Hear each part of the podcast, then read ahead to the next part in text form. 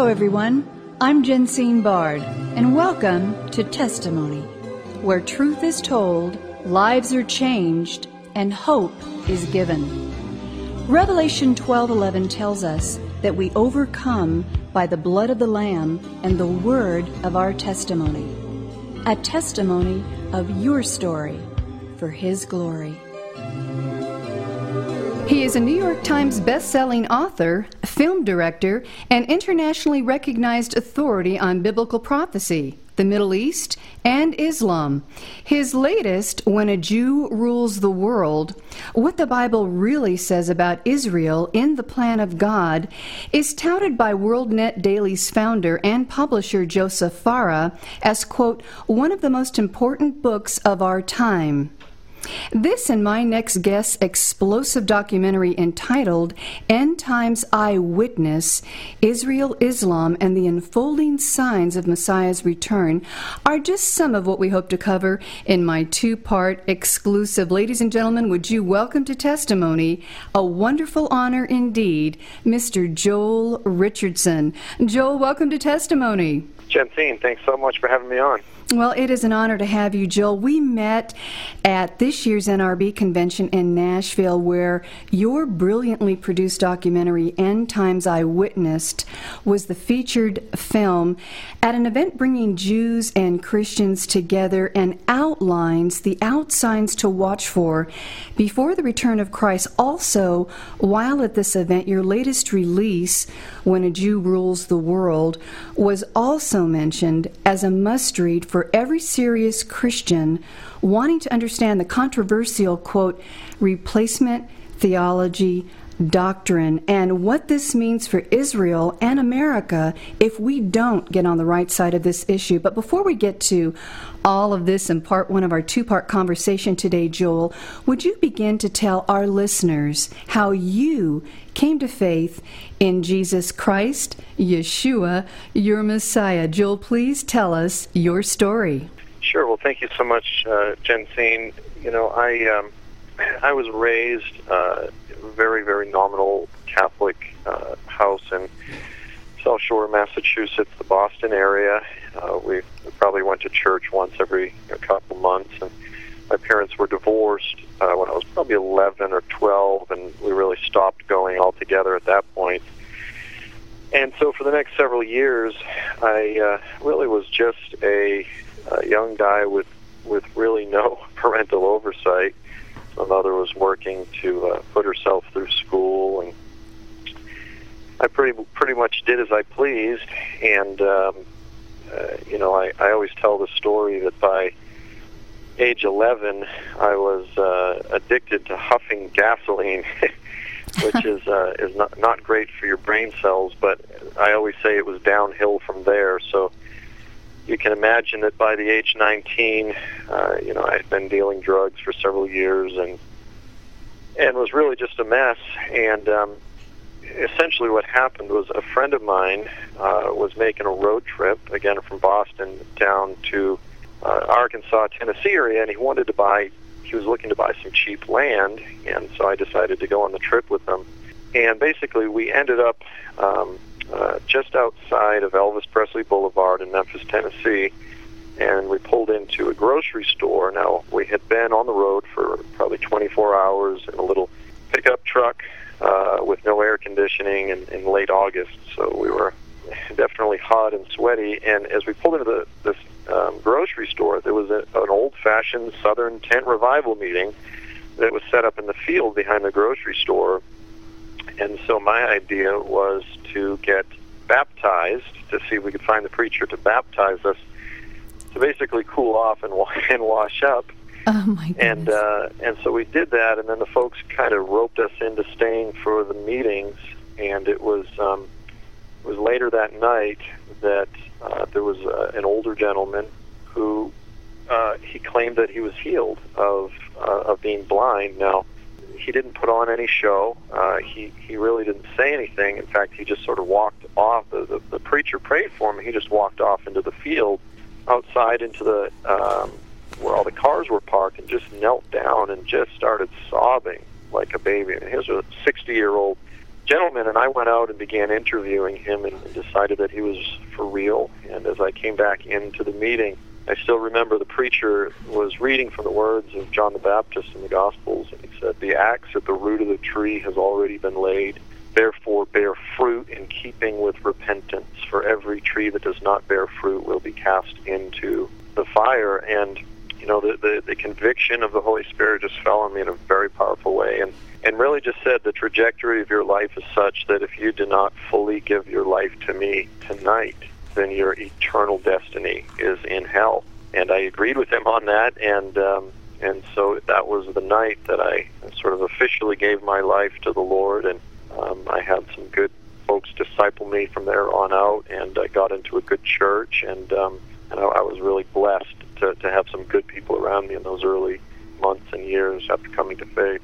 Wow, that's a far cry from where you were to where you are today. And for our listeners, that scripture that you just quoted, I believe, is Matthew 3:10 and the power of God's word to impact and change a life as it has impacted and changed your life, Joel. So, wow, how do you go from there to now an internationally recognized expert on biblical prophecy and your interest in Israel and the Middle East and Islam. How did all of that come about? well, essentially, we at the church that I was going to, we had uh, this was shortly, sometime shortly after coming to faith, we had a missionary come who was working in Kazakhstan with the poorest of the poor, and uh, in a very traditional Pentecostal kind of style, he he told the story of the 10/40 window and, and how the Islamic world is the part of the world that needs the gospel, that has really not heard an explanation, an effective witness of the gospel and of, of Jesus, less so than any other part of the world. And yet, this is the part of the world that we're sending the least number of missionaries. And so I went up, uh, know, a traditional Pentecostal altar call, and basically, I, I mean, I felt the call that night, and I just committed my life to the Islamic world, and you know, I was greatly moved and so thus I began my uh, at the time was my five year plan toward becoming a missionary and moving to the Middle East. Now uh, in '94 I was going to Bible school and um, what was supposed to be a few week trip to Israel ended up becoming the better part of '94, and so I spent most of that year really by myself, just backpacking around and, and traveling throughout Egypt and Jordan and Israel, and just sitting down with with uh, people and Muslims and Jews and, and having tea and talking and discussing the Bible and theology. And that was sort of my introduction. And so then I had come back uh, from there and um, started a campus ministry and was reaching out to the Muslim students. And really, I've been reaching out to Muslims uh, since that time. Uh, of course, after 9 11, uh, everything really changed. And that was the, the wake up call for most Americans, where they became aware of the relevance of Islam, but amazingly, what happened during that time was that many Americans were actually converting to Islam. And so it was during those years that I realized that it was necessary for me to shift my focus from trying to reach out to Muslims individually to waking up the church, one, to the challenge of Islam, and two, to the necessity to bring the gospel to Muslims. So this is really my passion is to see Muslims transformed by the gospel of Jesus Christ.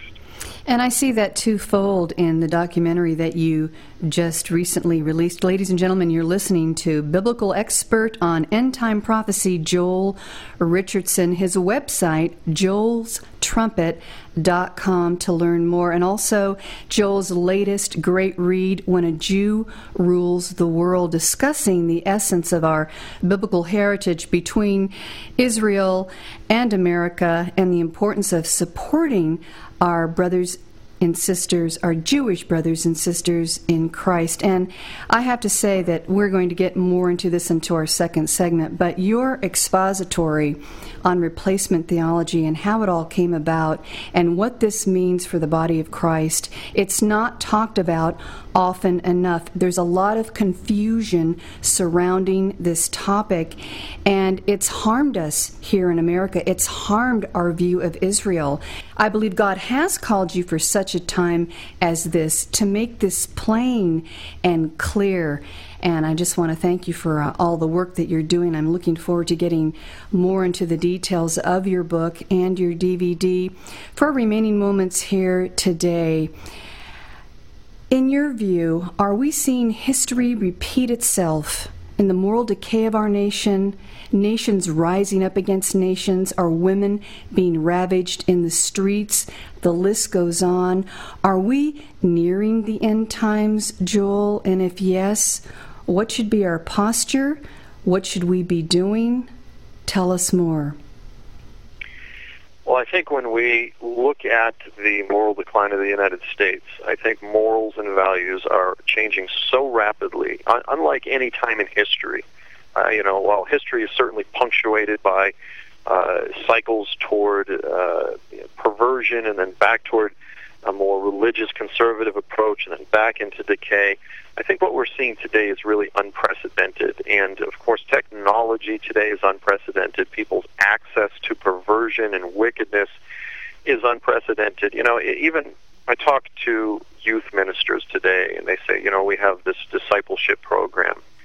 And they say, you know, these are young men that are going into ministry, and they say, 98% of them, uh, you know, coming uh, out of high school, college years, they're addicted to pornography. They're, uh, you know, they're addicted to uh, Ritalin and, and different drugs and so forth. And it really, it, it, it I, I think perversion is just so pervasive in our time, and, and that's really not the the only indicator that we're entering into the end times. But you know, I'll, I'll be a little bit silly for a second here, Jensine, but it's I'm actually making a serious point I always say that if Jesus doesn't return soon, things are going to get really weird. Which is to say, you know, when you think of technology, think where will technology bring us? In just 20 years, you know, we have things like, you know, saying that we'll be able to do head transplants, we'll attain, we'll be able to achieve artificial intelligence and nanobots, and and so and so. If Christ doesn't return in the next 20 to 30 years, the world that we live in is going to be such a bizarre science fiction world. And, and I really don't know how far it can get in terms of you know, wickedness and perversion.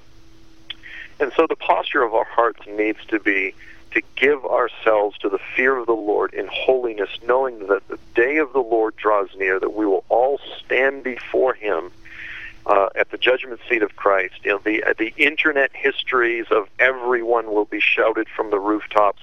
And it really is time to get our hearts, our hands, and our eyes clean and to be prepared to lay down our lives for the proclamation of the gospel to save as many as we can from the fire. And this really is where this is the period that we're in is the period of rescuing and snatching those out of the fire before it's too late. Ladies and gentlemen, you have been listening to best selling author and internationally acclaimed expert on biblical prophecy, Islam, and the Middle East, Joel Richardson.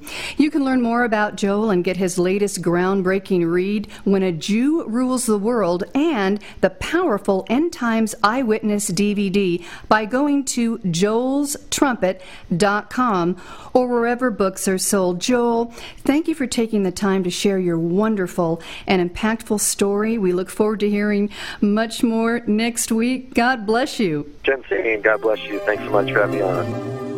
Testimony is a global broadcast made possible by the generous contributions of our valued partners at Jensine Bard Ministries and you, our listening audience. Together, we are reaching souls for Christ, one testimony at a time. If you would like information on how you can support this broadcast with your tax deductible gift, please visit us at jensinebard.com. That's one word, J E N S I N E B A R D.com. And join the conversation at our Facebook page, Testimony with Jensine Bard. Thank you for listening, and please join us again for Testimony.